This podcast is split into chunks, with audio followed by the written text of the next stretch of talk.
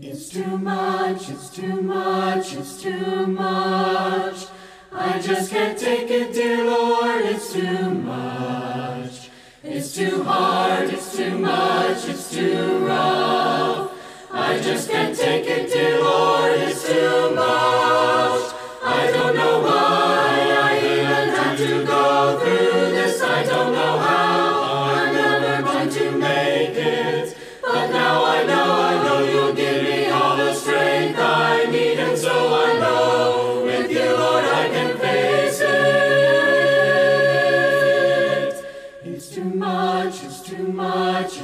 too much.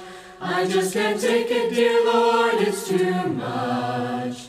It's too hard, it's too much, it's too rough. I just can't take it, dear Lord, it's too much.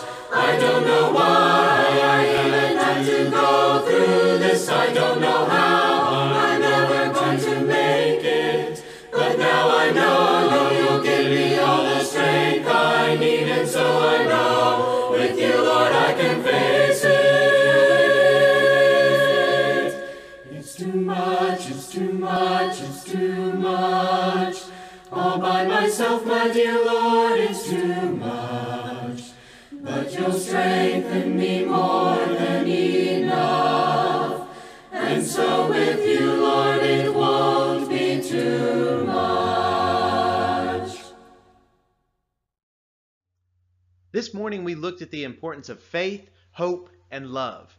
Now, I think that we all do a pretty good job about focusing on and understanding faith and focusing on and understanding love. However, what about the hope that we have? How much do we really stop and think about the hope that we have that's found throughout the pages of the Bible? In 1 Peter chapter 3 verse 15, we read, "Always be prepared to give an answer to everyone who asks you to give the reason for the hope that you have." Have you taken this verse to heart? Have you thought about what it means to actually give that reason? I mean, we are supposed to be able to give a reason for the hope that we have. When's the last time that you've thought about the hope that you have? When is the last time that you've explained it to somebody else, the hope that you have because you are a follower of Jesus? Now, let me also kind of give you a little bit more of a context of this verse because it's not just verse 315. You, you might notice that, yes, that's all I've got quoted right here, but you know, there's more to this verse. There's also more to this passage. I want to read now verses 13 through 17 to get more about what this passage is really speaking of. Peter says right here, he says, Who is going to harm you if you are eager to do good? But even if you should suffer for what is right, you are blessed. Do not fear their threats. Do not be frightened. But in your hearts revere Christ as Lord. Always be prepared to give an answer to everyone who asks you, to give the reason for the hope that you have. But do this with gentleness and respect, keeping a clear conscience, so that those who speak maliciously against your good behavior in Christ may be ashamed of their slander. For it is better, if it is God's will, to suffer for doing good than for doing evil. Now, we look at that last verse and we think, well, of course, that makes sense. But, you know, when you look at this whole passage within its context and you understand that it's Peter who is writing this, it's the same Peter who, at the end of John's gospel, is told by Jesus that he is going to, well, essentially die a pretty bad death, that he's going to be going through some type of torture and, and all. He gets that and he, he's told that. I mean, how would you like to be told such a thing? And you read about the life of Peter and you find out that, yes, he had plenty of hardships to go through, as well as the other apostles and the other followers of Jesus. But within all of this, he's saying, look, we need to be encouraging one another to, to do good. This is what this passage is about. It's encouragement to do good because we live with this hope. And we need to be able to give a defense for that hope, you know, be able to, to tell people about that. And, and we see that that was the message that Peter was proclaiming to them, telling them that, look, you know, if somebody wants to just just come at you and, and do ill things towards you, uh, then, you know, so be it. It's better if you're just continuously doing good than if you're doing evil. But you need to be focused on, well, what, what are you doing? Are you doing the right thing? Because you are people, we are people, who live with this hope that is found through Jesus Christ. Now, th- this morning, we kind of got into the, the realm of hope a little bit. And I want us to kind of look at some of the same things that we did this morning, but kind of tie it in and understand that hope is not something that just appears in the pages of the New Testament. No, the Old Testament speaks a lot about hope as well. So I want us to, at this time, start off and, and kind of dive into this Old Testament hope that is found. Now, of course, Old Testament hope, it relies upon God. And all of the people in the Old Testament who were faithful to God, they did rely upon God, and that's where their hope was found. Now, I used to be a type of person that I really liked uh, definitions that would come, you know, from from a dictionary. In fact, I used to share a whole lot of them, uh, perhaps in my sermons, you know, and I, I really liked that a lot. However, as as I've kind of gotten older, I've realized that yes, there's a good thing to to look up what these words actually mean, and and it's great for us to see that. However, those definitions only get you so far. If you were to look up the word hope, it would only get you so far.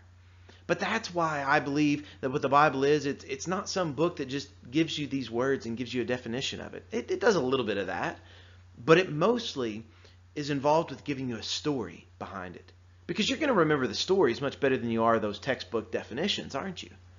That's how we learn things. That's how we can grow. We learn from the stories. So I want us to to think about these stories. Think about the stories from the Old Testament and notice the hope. By the way, hope, if you kind of want that textbook definition, it has to do with our trust. It has to do with something in the future. And we're also going to see that it does not have to do with something that you see. In fact, if you see it, then it's not really hope. Hope is something that you can't see right here and right now, but you know is going to happen. At least that's how it's used in the Bible. You don't have to take my word for it. Just think about the example that you know of and see what they uh, did. And also, let's take a look at the, what the scripture has to say, and we will notice this uh, coming out in these passages as well.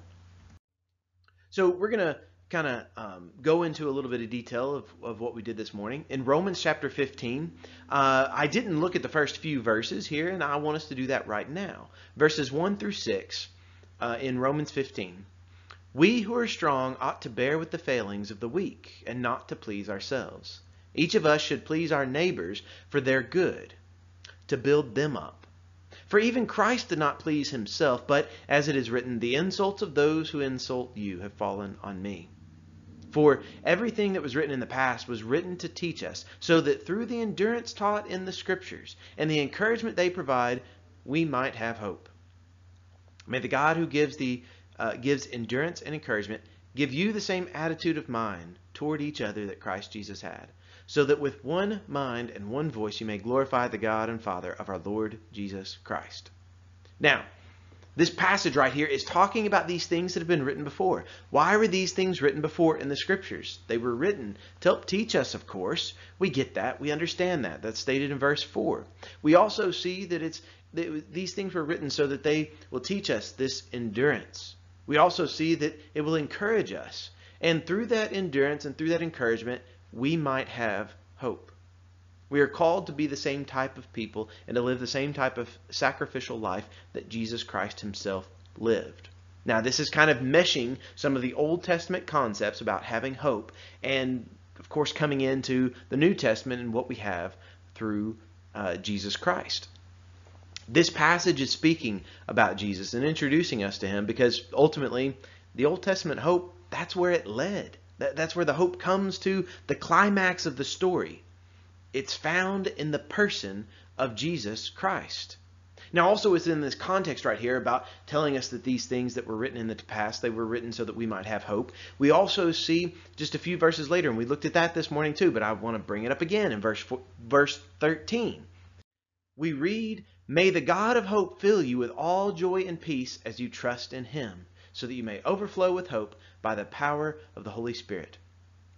God is described here as being this God of hope. We see that God is described as the God of hope. We see that it comes to us through the power of the Holy Spirit. We see that what happens is that you may overflow with hope. This comes from God by the power of the Holy Spirit. And we also see that our hope, as we looked at in the previous slide, it comes to us through Jesus Christ.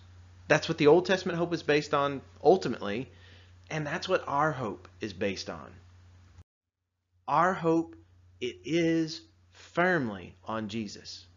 That's what we need to be able to defend. That's what we need to give a defense for is that our hope is found in Jesus Christ.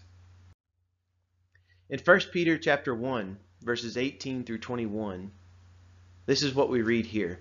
For you know that it was not with with perishable things such as silver or gold that you were redeemed from the empty way of life handed down to you from our ancestors, but with the precious blood of Christ, a lamb without blemish or defect. He was chosen before the creation of the world, but was revealed in these last times for your sake. Through him you believe in God, who raised him from the dead and glorified him, and so your faith and hope are in God. You see, this is what the Old Testament led to.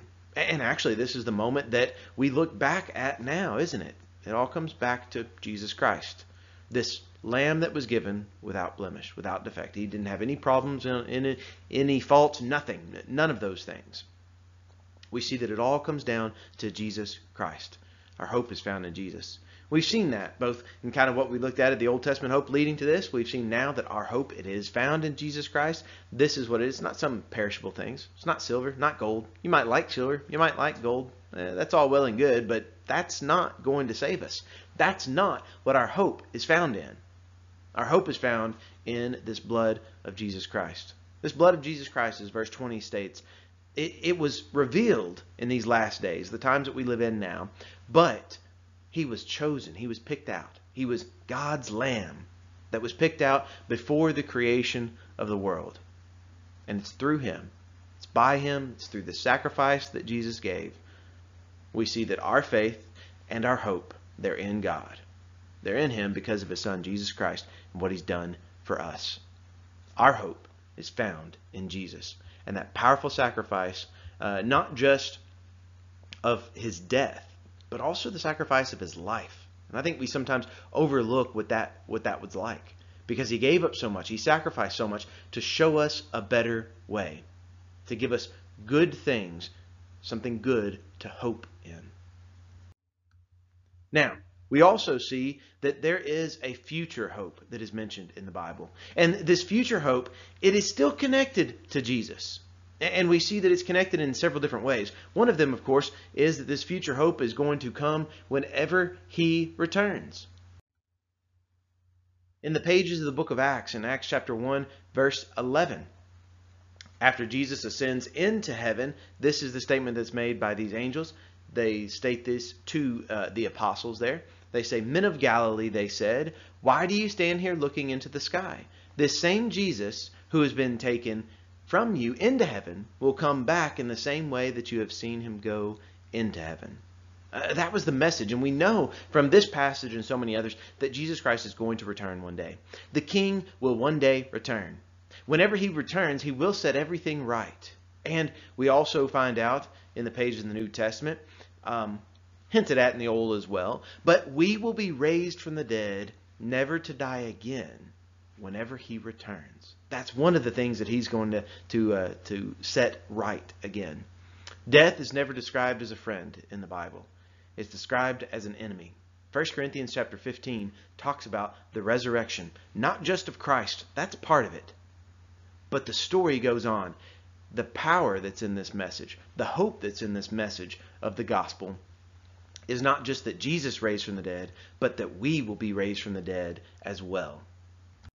In 1 Corinthians chapter 15, I want us to take a look at verses 13 through 20. Now, please don't get confused in what's going on because he starts making this argument and he's saying, well, look, if there is no resurrection of the dead, and then he goes on into all these other things. So he's saying these things. If these are not true, then this other thing has got to happen. But then he comes back and he says, but those things are true. We know that, that the dead are raised. We know that Christ was raised from the dead. Okay, so understand that. I know it can be a little confusing, but he's kind of he's kind of going with the negative side of it and then showing that, well, that doesn't make any sense, does it? No, it doesn't. And it's not what we see. We see the opposite of that. So in 1 Corinthians 15, verses 13 through 20, we read, If there is no resurrection of the dead, then not even Christ has been raised. And if Christ has not been raised, our preaching is useless, and so is your faith. More than that, we are then found to be false witnesses about God. For we have testified about God that he raised Christ from the dead, but he did not raise him if in fact the dead are not raised. For If the dead are not raised, then Christ has not been raised either. And if Christ has not been raised, your faith is futile. You are still in your sins. Then those also who have fallen asleep in Christ are lost. If only for this life we have hope in Christ, we are of all people most to be pitied. But Christ has indeed been raised from the dead, the firstfruits of those who have fallen asleep.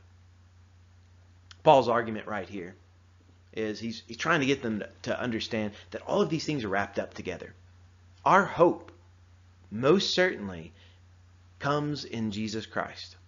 And we see that it's not just about things in this life. I, I, I hope, going to use that term, I guess. I hope that we can, can put our hope and our trust and our faith in Jesus Christ in this life. But it goes beyond that. We, we see that this is all wrapped up together.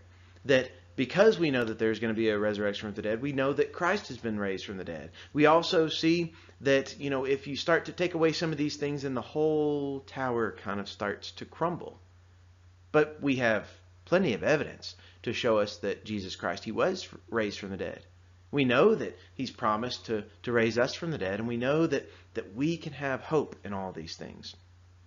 Our hope, it goes beyond the individual, though. It's not just about you being raised from the dead or even just me being raised from the dead.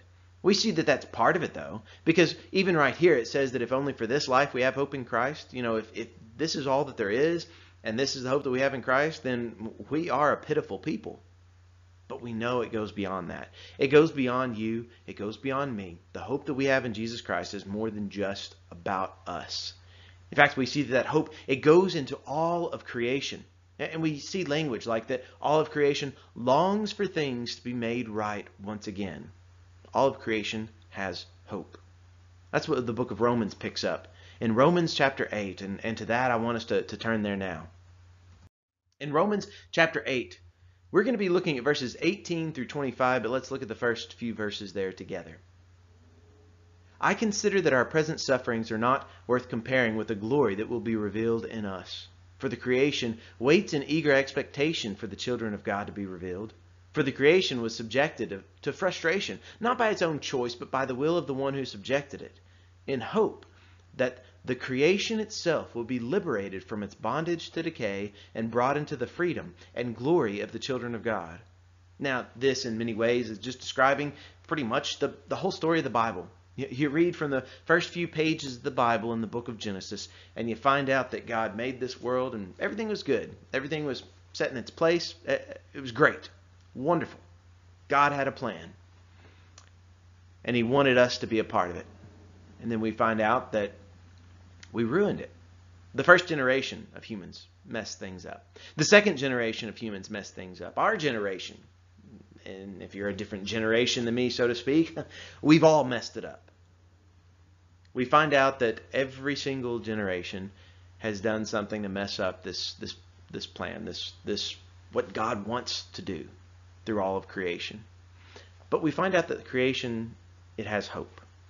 We find out verses 20 and 21 that that's what it's talking about. In hope that there will be liberation, there will be freedom. There will be this everything being made right in the future.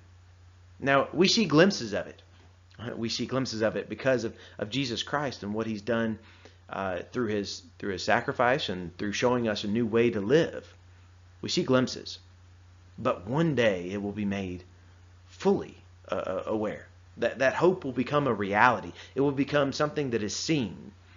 But you know, whenever hope becomes seen, it kind of becomes something that's not actually hope any longer. But for right here and right now, we can still speak about it as hope because it's a hope that we have that's in the future.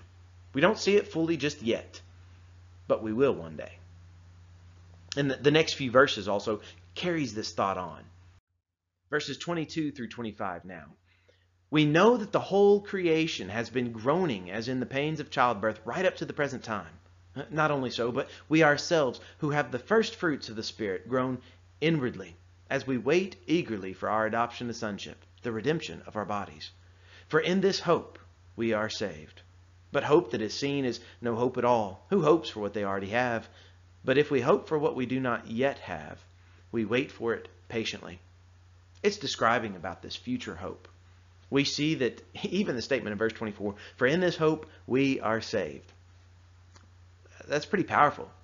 That, that really puts a lot of stock in hope, doesn't it? We also find out that, you know, if you see this hope, then it's not really hope at all. It's not hope any longer. You don't hope for what you already have. You don't hope for what you already see. You hope for something that's in the future. See, hope, it has a long history in the pages of the Bible. Long history of people who are trusting in God to, to get us through anything. And in this same hope, it, it's what we still have today. It, it's through which we are still saved. It's that hope that we know that God is going to bring good things for us in the future. We know that He's going to make all things right. We know that the whole of creation, ourselves included, yes, we're described in verse 23 as this first fruits of the Spirit. So we're starting to see glimpses, but we will one day see it fully. Our hope will be realized. Our hope, our trust is in God. Our hope, our trust is in the Lord. Well, I want to read again verse 25. But if we hope for what we do not yet have, we wait for it patiently. So let's do that. Let's hope in the Lord. Let's put our trust in the hope, and let's wait for that hope patiently. God of mercy, Lord.